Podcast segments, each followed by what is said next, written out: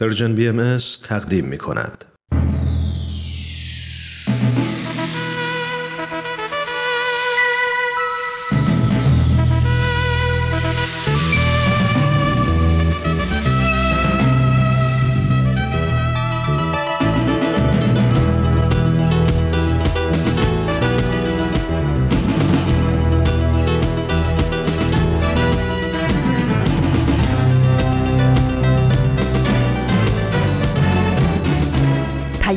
دوست، برنامه‌ای برای تفاهم و پیوند دلها.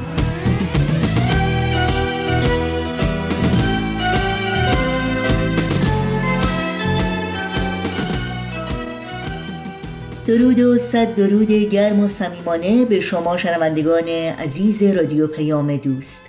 در هر کجا که با ما همراه هستید بهترین ها رو براتون آرزو داریم و امیدواریم تندرست و دلشاد و برقرار باشید و اوقات خوب و پر امیدی رو سپری کنید.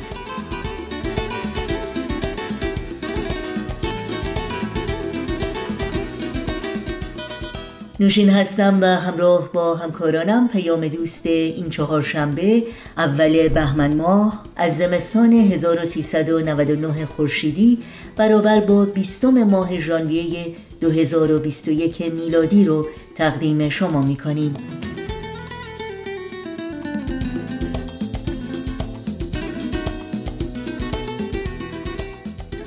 برنامه‌های گفتنی‌ها کم نیست و خبرنگار بخش‌های پیام دوست امروز خواهند بود که امیدواریم از همراهی با اونها لذت ببرید.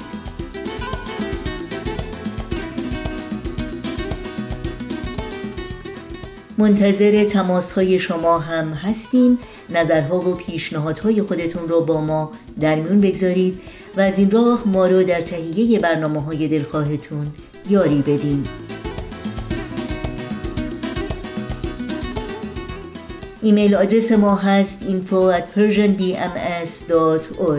شماره تلفن ما 001 703 671 88 88 و شماره واتساپ ما هست 001 240 560 24 14.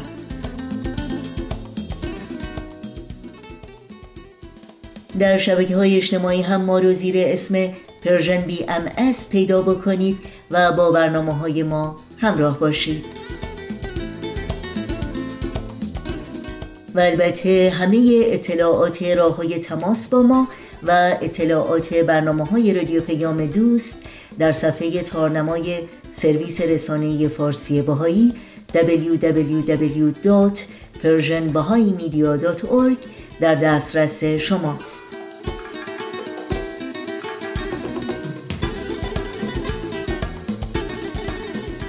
این صدای رادیو پیام دوست.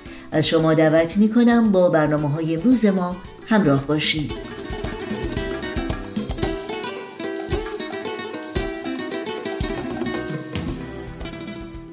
پیام دوست امروز رو در کنار شما شنوندگان عزیز با برنامه تازه‌ای از مجموعه گفتنی‌ها کم نیست آغاز می‌کنیم.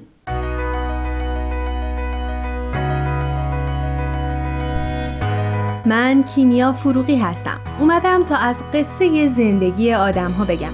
آدم‌هایی که اهل همین زمینن. آدم‌های ماندگار که با زندگیشون و مسیری که رفتن میتونن راه رو به ما بهتر نشون بدن و مسیرمون رو هموارتر کنن. به نظر من همه ما آدم‌ها برای هدفی به دنیا آمدیم و چه عالی میشه اگر برای رسیدن به هدفمون بهترین خودمون باشیم.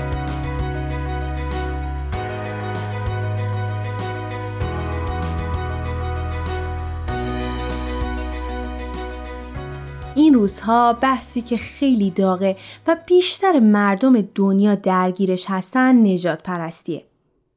مخصوصاً تبعیض نژادی بر سیاه‌پوستان که تو قرن 21 با این همه پیشرفت تو علم و دانش آدم‌ها میونه این همه مدرنیته تو کشورهای جهان اول مثل آمریکا هنوز وجود داره.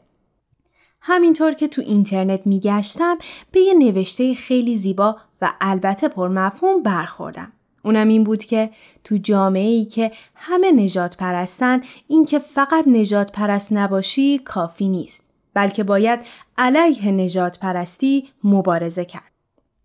تو تاریخ دنیا و حتی همین امروزه انسان‌های زیادی بودند و البته هستند که لحظه‌ای نه تنها در برابر این ظلم سکوت نکردند، بلکه برای از بین رفتن این بی‌عدالتی با تمام وجودشون تلاش کردند و حتی گاهی از جون مایه گذاشتند تا آورنده صلح در جهان باشند.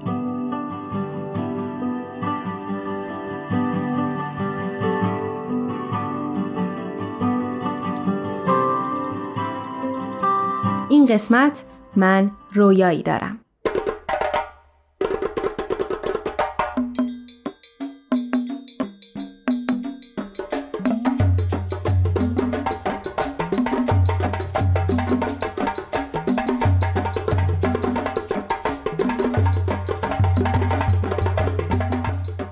یکی از افراد سرشناسی که حتما خیلی از ما اسمش رو شنیدیم، مارتین لوتر کینگ هست.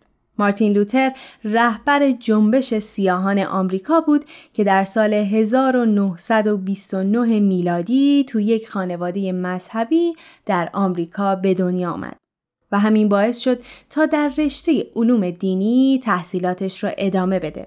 مارتین لوتر کینگ کشیش بپتیستی بود که بدون اینکه خودش بخواد وارد عرصه سیاست میشه تا از حقوق مدنی سیاهان دفاع کنه.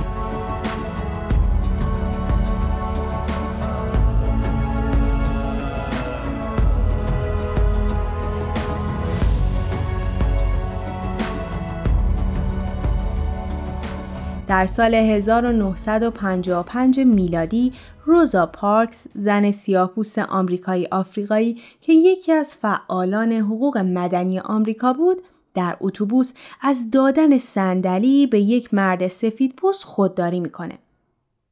شاید باورش سخت باشه که روزی آدم‌ها برای نشستن رو صندلی اتوبوس بر اساس رنگ و نژاد اولویت بندی میشدن، ولی این وسط چیزی که غیر قابل باورتره این هست که همین امروزه تو همین دنیای ما خیلی از قدرتمندان ما آدم‌ها رو بر اساس باور، دین و نژادمون اولویت بندی می‌کنن و در پیش خیلی ها از ساده ترین حقوقشون مثل حق تحصیل محروم میشن. خب بریم و ادامه ماجرا رو بشنویم. همین کار روزا پارکس باعث شد تا اون مجبور به پرداخت جریمه و همینطور رفتن به زندان بشه.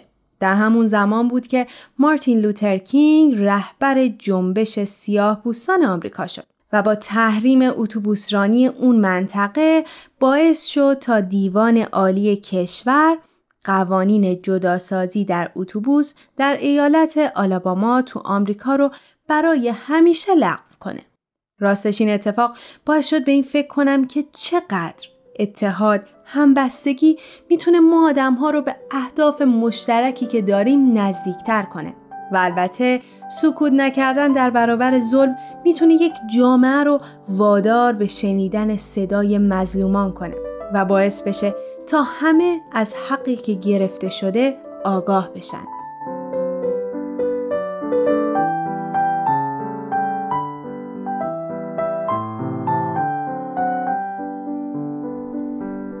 یکی از مهمترین واقعی که در زندگی مارتین لوتر کینگ اتفاق افتاد، سخنرانی معروفش در سال 1963 میلادی در شهر واشنگتن آمریکا بود. قسمت‌های مختلفی از این سخنرانی به اسم رویایی دارم رو با هم میشنویم. I am happy to join with you today in what will go down in history as the greatest demonstration for freedom in the history of our nation. ما اینجا در کنار یادبود لینکلن گرد آمده ایم، کسی که 100 سال پیش بردهداری را لغو کرد، اما پس از 100 سال سیاه هنوز هم آزاد نیست. پس از 100 سال سیاهی زنجیر تبعیض بر تارک زندگی سیاه پوستان سایه افکنده و سیاه را فلج کرده است. پس از 100 سال سیاه‌پوستان در جزیره دورافتاده فقر در اقیانوس بیکران رفاه مادی آمریکا زندگی می کنند. پس از 100 سال سیاه پوستان هنوز هم در گوشه و کنار جامعه آمریکا می پژمرند و خیشتن را در سرزمین خود تبعیدی می یابند. و به شما می گویم دوستان من، مبادا غرق در باطلاق ناامیدی شویم. به رغم تمام مصیبت‌های امروز و فردا من هنوز رویایی دارم و این آرزویی است که ریشه در رویای آمریکا دارد. من رویایی دارم که روزی این ملت به پا می‌خیزند و زندگی می‌کنند و به معنای واقعی به اعتقادات خود جان می‌بخشند. ما به این حقیقت آشکار گواهی می‌دهیم که همه انسان‌ها برابر خلق شدند. من رؤیایی دارم که روزی فرا خواهد رسید که در تپه‌های سرخ جورجیا فرزندان بردگان و فرزندان اربابان بر میز برادری با هم می‌نشینند. من رؤیایی دارم که روزی فرا خواهد رسید که 4 فرزند کوچکم در کشوری زندگی خواهند کرد که معیار قضاوت نه رنگ پوست بلکه محتوای اخلاقیشان خواهد بود. و امروز من رؤیایی دارم. رؤیای من این است که سرانجام روزی دره‌ها بالا خواهند آمد و تپه‌ها و کوه‌ها پایین خواهند رفت. ناهمواری‌ها هموار خواهند شد و ناراستی‌ها راست. جلال خداوند آشکار خواهد شد و همه ابنای بشر با هم به تماشای آن خواهند نشست.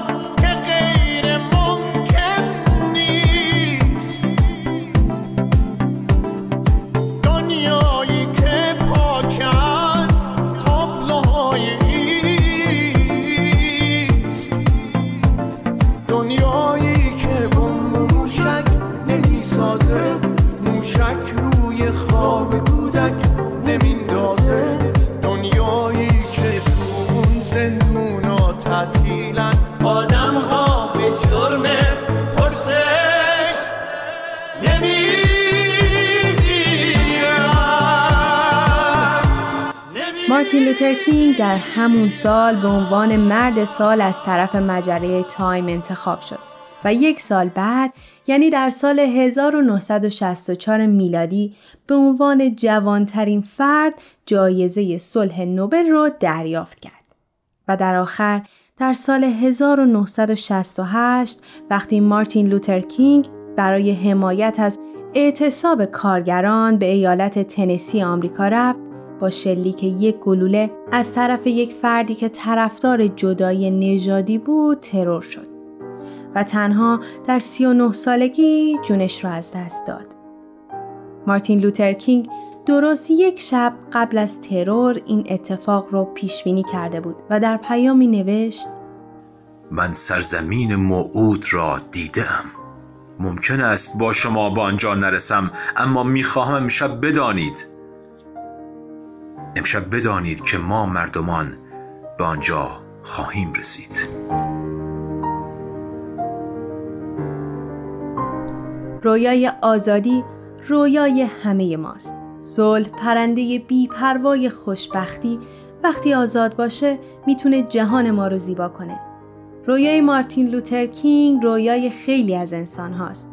رویایی که تحققش وحدت، برابری و عدالت و آرامش رو به دنیای ما میاره و من یقین دارم با تحقق این رویا هیچ کودکی از رنگ پوستش حس نابرابری نمی‌کنه.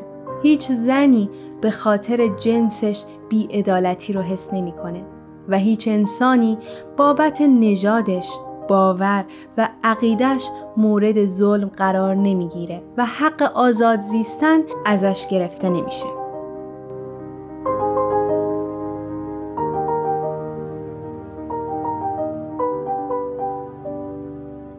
داستان زندگی مارتین لوتر کینگ مثل خیلی از انسانهای بزرگ و ماندگار دیگه پر هست از درس و یادگیری. من همه زندگی مارتین لوتر رو براتون نگفتم، ولی شما به راحتی با یه سرچ ساده میتونید با تاریخ و سرگذشت این انسان بزرگ آشنا بشید و همینطور میتونید سخنرانی رویایی دارم رو بخونید و هم به صورت صوتی تو اینترنت گوش بدید. امیدوارم که تا اینجا از شنیدن این برنامه لذت برده باشید. خوشحال میشیم شما هم اگر الگویی دارید اسم اون شخص رو برای ما از طریق @PersianBMS contact در تلگرام بفرستید. ممنون که با ما بودید تا یک شخصیت ماندگار رو با هم بشناسیم. شما میتونید این برنامه رو از تارنما، تلگرام و ساندکلاد Persian BMS دنبال کنید و از همین راه نظرها و پیشنهاداتتون رو برای ما بفرستید. اینم بگم اگر از طریق پادکست به برنامه ما گوش میکنید خوشحال میشیم که به برنامه هایی که دوست داشتید امتیاز بدید. امیدوارم تا مسیر زندگی برای رسیدن به اهدافتون هموار باشه. تا برنامه بعد خدا نگهدارتون. تهیه شده در پرژن BMS. برنامه این هفته گفتنی ها کم نیست بود که از رادیو پیام دوست شنیدید.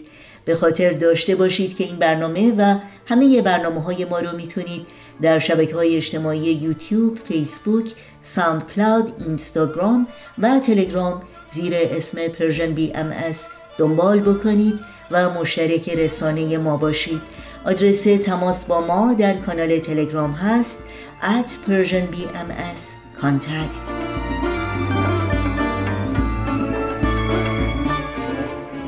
در فرصتی که تا بخش بعدی برنامه‌های امروز داریم با هم به قطعه موسیقی گوش کنیم. بزن باران، بزن باران، بزن برگو دشت نیزاران، بزن بوسه ها و شاخه خشک درختان. بزن باران، بزن باران، بزن بر دل و دامن یاران، به سبز زاران، به لاله صحرا، به خرمن گلها، به این دل تنها زندگی بباران، به گوش دل دارم، به بی وفا یارم، بخوان به سرمستی نغمه هزاران.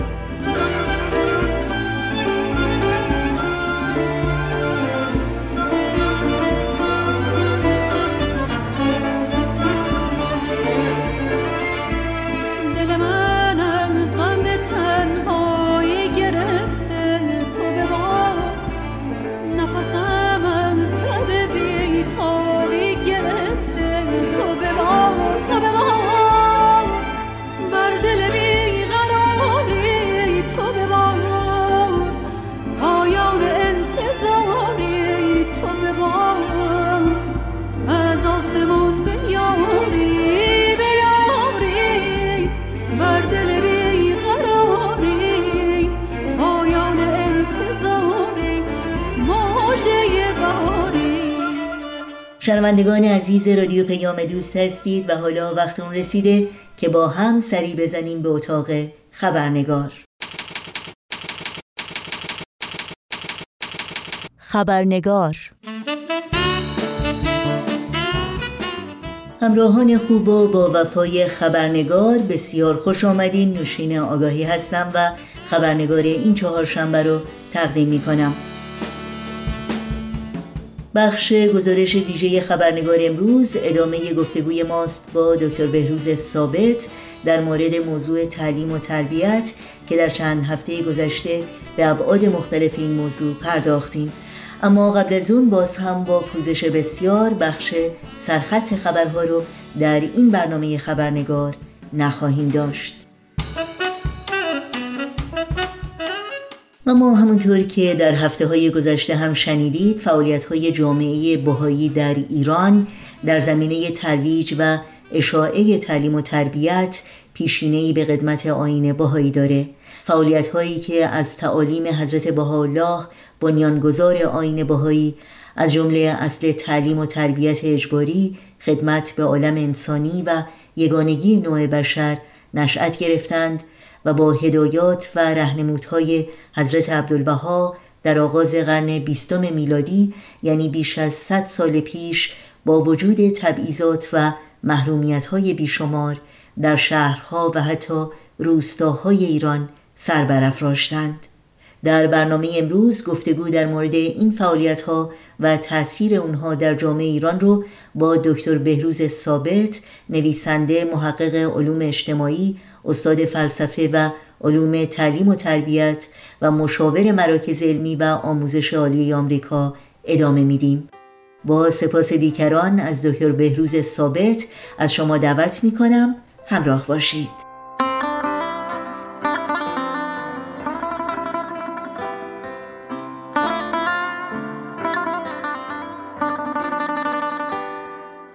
آقای دکتر ثابت، در مورد فعالیت‌های بهائیان ایران در زمینه تعلیم و تربیت، به خصوص در پیروی از رهنمودها و هدایت‌های حضرت عبدالبها، اگر لطف کنید بیشتر برامون توضیح بدین که این فعالیت‌ها کی آغاز شدند و چگونه شکل گرفتند و همینطور نمونه‌هایی از اولین مدارس بهایی که در ایران تأسیس شد رو اگر ممکنه به طور مختصر برامون معرفی کنید.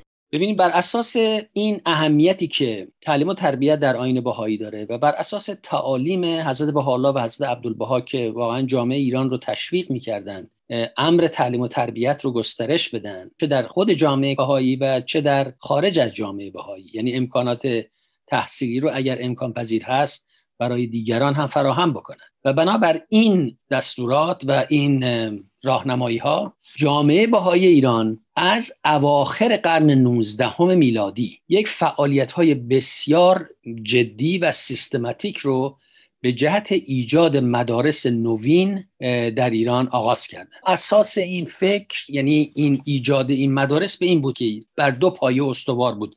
به طور کلی میتونیم بگیم یکی تدریس علوم و هنرهای مدرن، یعنی اون تحولات علمی و فرهنگی که در جهان صورت گرفته بود و دنیا رو در حقیقت دوران قرون وسطاییش جدا کرده بود و انقلاب فکری و روشنگری در سراسر عالم در حال تحول و گسترش بود و در به دنبال اون علوم و هنرهای مدرن و نگاه مدرن به جهان داشتن، به واقعیت هستی داشتن، به مقام انسان و روابط نوع انسان داشتن، اینها همه یک علوم و هنرهای جدیدی رو عرضه کرده بود که اونها رو ما تحت عنوان علوم و هنرهای نوین یا مدرن اسمشو میاریم، که البته وارد بحثش نمیتونیم بشیم چون که بحث خیلی وسیعی هست.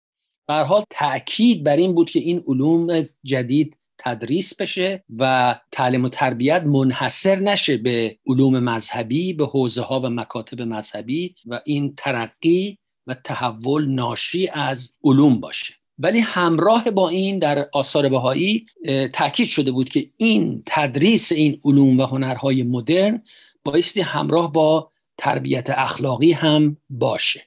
بر اساس این راهنمایی ها بود که جامعه بهایی ایران بران شد که با ایجاد مدارس، یعنی مدارس بهایی، این تعلیم و تربیت رو، این تعلیم و تربیت جدید رو در سطح وسیع عمومی تأسیس بکنه و در اون رو به روی اهل همه مذاهب باز بگذاره. از اولین اقداماتی که در این جریان صورت گرفت ایجاد یک مدرسه‌ای بود در ماهفروزک مازندران و که در سال 1880 میلادی صورت گرفت. و اما نخستین مدرسه نوین بهایی که با برنامه‌ریزی کامل و به صورت خیلی منظم تأسیس شد، مدرسه تربیت پسران بود که در سال 1279 شمسی و سال 1900 میلادی میشه در تهران تأسیس شد و از طرف دولت هم به رسمیت شناخته شد و به دنبال اون مدارس دیگری هم در شهرهای دیگه به مرور به وجود اومدن در طی سالهای بعد، که از جمله اونها میتونیم بگیم مدرسه توکل در قزوین، مدرسه تایید در همدان و مدرسه وحدت بشر در کاشان بود. و از همه مهمتر و جالبتر این بود که چون تمام اون مدارس قسمت اعظمش به پسران اختصاص داشت، بنا به توصیه حضرت عبدالبها جامعه بهایی ایران مقدمات تهیه مدرسه تربیت بنات یا دختران رو پایه گذاشت که در سال 1285 شمسی و یا 1906 میلادی تأسیس شد و این واقعا یک قدم بسیار بزرگی بود برای تعلیم دختران در جامعه ایران. در مورد تأثیرات مدارس بهایی در جامعه بزرگ ایران در اون زمان، یعنی حدود بیشتر از 100 سال پیش، از شما بپرسم این تأثیرات رو شما چگونه ارزیابی میکنید؟ البته راجع به تأثیرات و تحولاتی که این مدارس بهایی به وجود آورد واقعا کتاب‌ها نوشته شده و مقالات متعددی نوشته شده و واقعا در آینده به نظر من زمانی که تعصبات فعلی دیگه راه تحقیق و تعلیم و آموزش رو نبنده، در آینده بر مردم ایران روشن میشه که واقعا این مدارس بهایی چه تحول اساسی در فرهنگ و آموزش ایران به وجود آورد. در این مدارس همونطور که گفتیم تنها بهایی ها، یعنی جوانان بهایی یا دانش آموزان بهایی شرکت نمیکنن، بلکه دانش آموزان مسلمان، مسیحی و کلیمی هم بودند. در مرحله‌ای طبق برخی از آمار حدود 10% دانش آموزان ابتدایی ایران در مدارس بهایی تدریس میشدند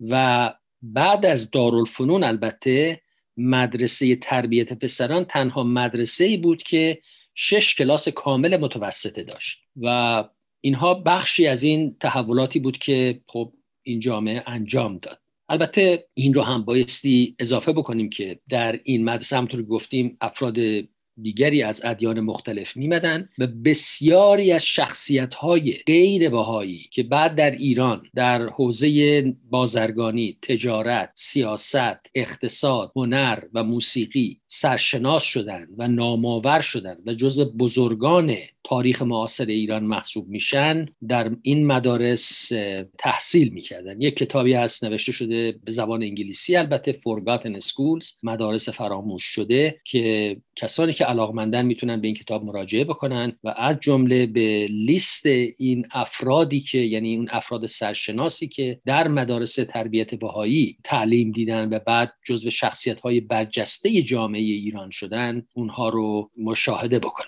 ممنونم. خب میدونیم که مدارس بهایی در مرحله‌ای در ایران بسته شدند.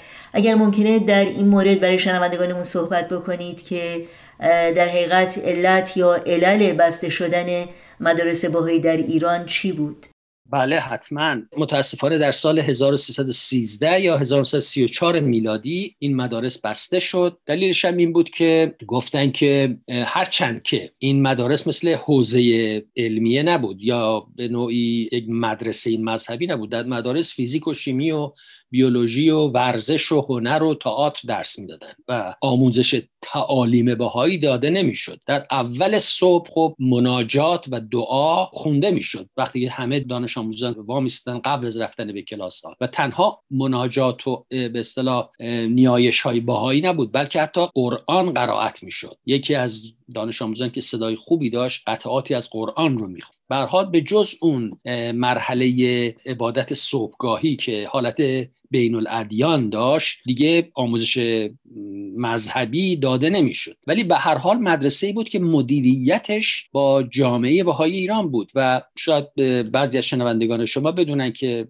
بهائیان 9 روز تعطیلی دارن، تعطیلی رسمی دارن که اون 9 روز عبارت است مثلا روز شهادت حضرت اعلی، روز صعود و یا فوت حضرت بهاءالله. به هر حال در یه تعطیل بهایی خب مدارس رو میبستن به خاطر احترام به مدارس بهایی، مثل که مثلا مدارس کلیمی رو شنبه ها ببندن، یا مثل مدارس مسیحی خب در روز مثلا فرض کنیم تولد حضرت مسیح بسته باشه. این کارو کردن، دولت روی موافق نشون نداد و به دنبال اون بود که این مدارس بسته شد. بله همینطور هست و میدونیم که حضرت عبدالبها در مکاتبات خودشون به بسته شدن یکی از مدارس بهایی که در اون زمان اتفاق افتاده بود اشاره میکنند و نکات مهمی رو در حقیقت برجسته میکنند که واقعا قابل تأمل هست. اگر ممکنه در مورد این نکات شرح بیشتری رو از شما بشنویم.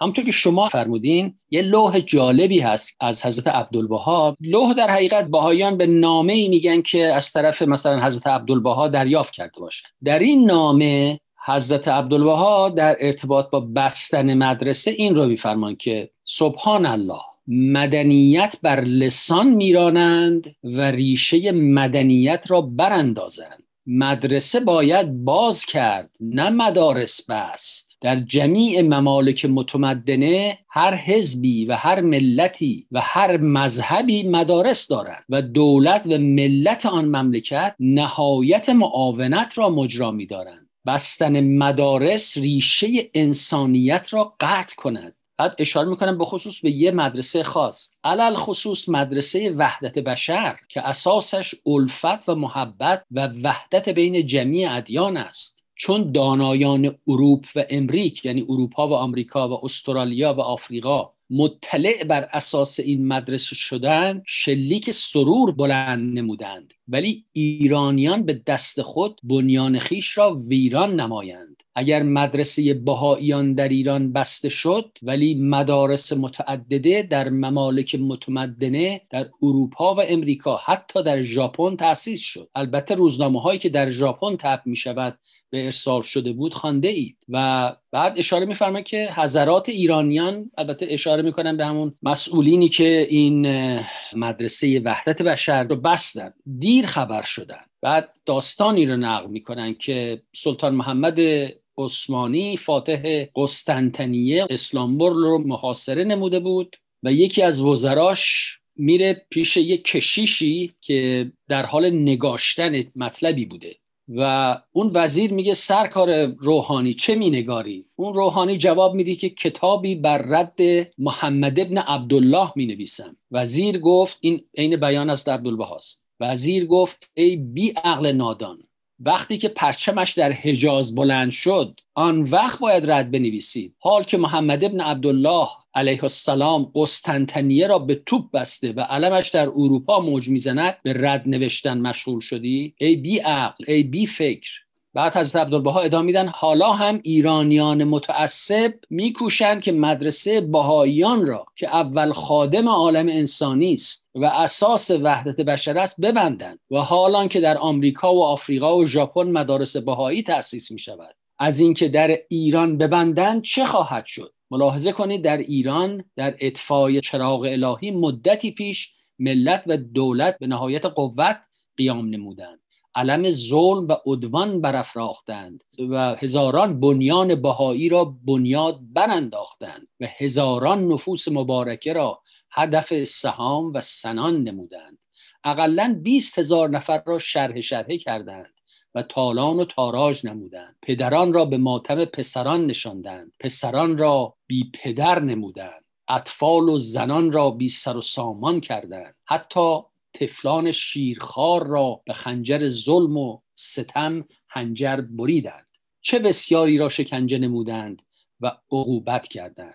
بعد حضرت عبدالبها ادامه میدن جمیع این ظلم و اعتصاف از ظالمان بی انصاف نتونست به هر حال که قلع و قمع رو موفق بکنه، بلکه روز به روز آهنگ الهی بلندتر شد و نار محبت الله شعله بیشتر زد تا به جایی رسید که جهانگیر شد و اروپا و امریک و ترک و تاجیک و آسیا و آفریقا مانند 2 دل بر دست در آغوش یکدیگر نموده و شلیک وحدت عالم انسانی بلند شده. بعد حضرت عبدالبها ادامه میدن نهایتش این است که ایرانیان تبر و تیشه بر ریشه خود میزنند بعد ادامه میدن که باری ای احبای الهی، احبای الهی منظور بهائیانه، نظر به اعتصاف و بی‌انصافی نادانان ننمایید، ظلم را به عدل مقاومت کنید و اعتصاف را به انصاف مقابل نمایید، خونخواری را به مهربانی معامله نمایید، در ترقی ایران و ایرانیان خیرخواه باشید، در مدنیت عمومی بکوشید. اگر مدرسه بهایی بستند، مدارسی بینام و نشان باز کنید و بر عموم ملل در بکشایید. تا جان دارید جانفشانی نمایید و تا توانایی دارید ترویج معارف و صنعت و فلاحت و تجارت نمایید. بعد می‌فرمان که چون به خدمت حق پردازید و سبب هدایت گردید، اجر و مزدی نطلبید، زیرا اجر و مزد شما بر خداست. محزون مباشید، از دست تطاول ظالمان و اهل عدوان دلگیر مگردید. این است شأن غافلان و این است روش و سلوک بیخردان. به هر حال این یه نامه بسیار جالبی است از حضرت عبدالبها وقتی که این مدرسه وحدت بشر رو در ایران می‌بندند، که خب البته ما بعداً دیدیم که بعد از انقلاب اسلامی در ایران هم جوانان بهایی رو از رفتن به مدارس باز داشتن و خب جامعه بهایی دوباره برای پیشرفت فرهنگی ایران دست به تأسیس مؤسسه‌ای زد که بتونه جای خالی اون عدم امکاناتی رو که برای جوانان بهایی بود برداره و جوانان بهایی بی فرهنگ نباشن. و از روز اول هم البته در این مدرسه به روی همه باز بود، منتها شرایط و تعصبات اجازه نداده که این عمل صورت بگیره.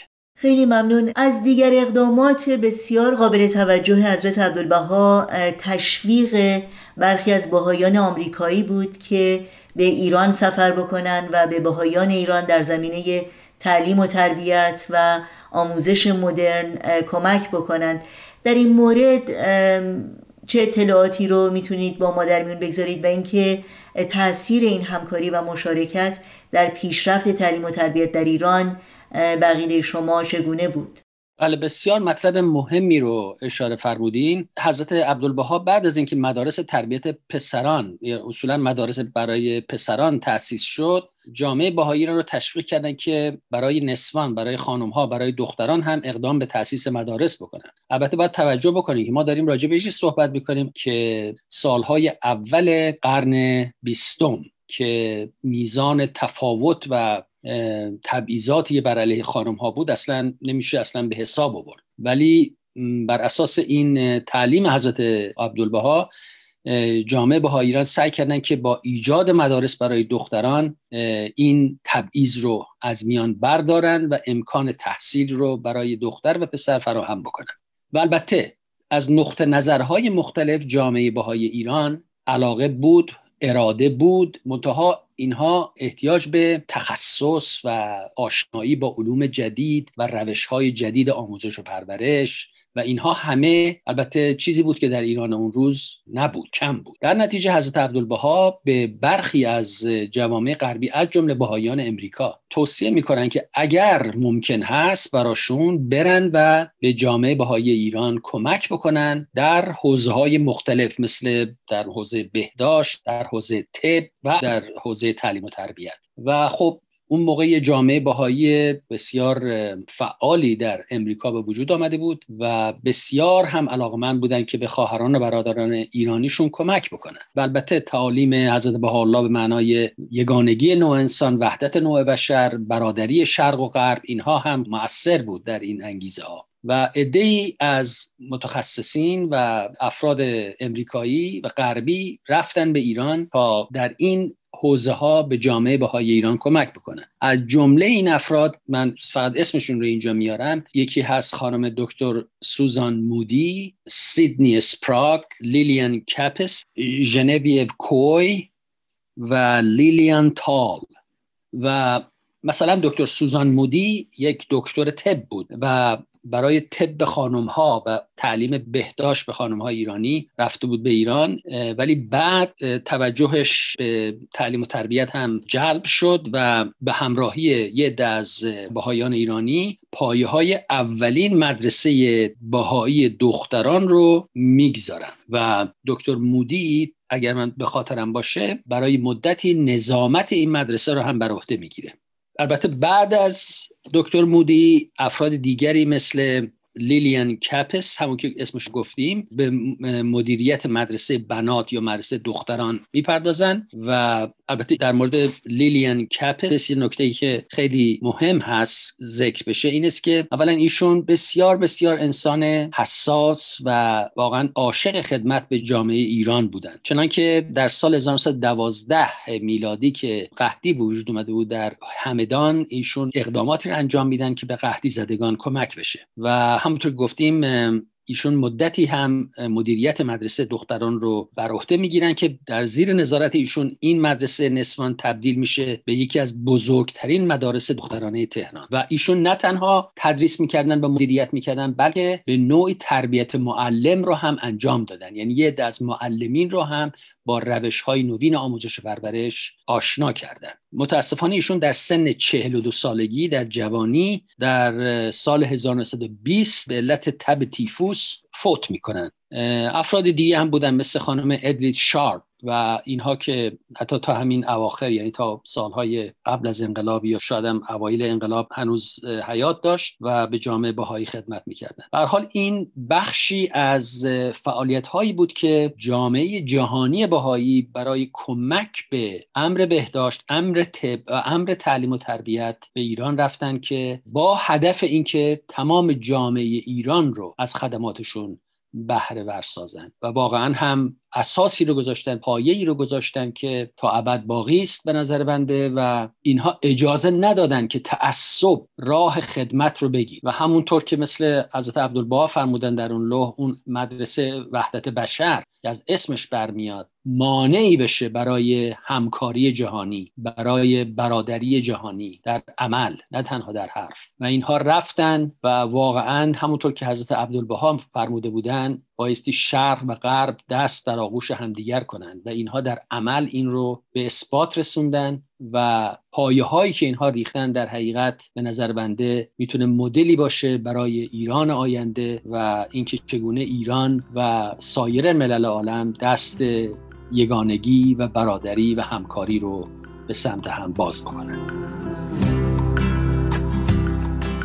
همراهان خوب برنامه خبرنگار، گفتگوی ما با دکتر بهروز ثابت یک بخش پایانی هم داره که از شما دعوت میکنم در هفته آینده همین روز و همین ساعت از رادیو پیام دوست دنبال کنید.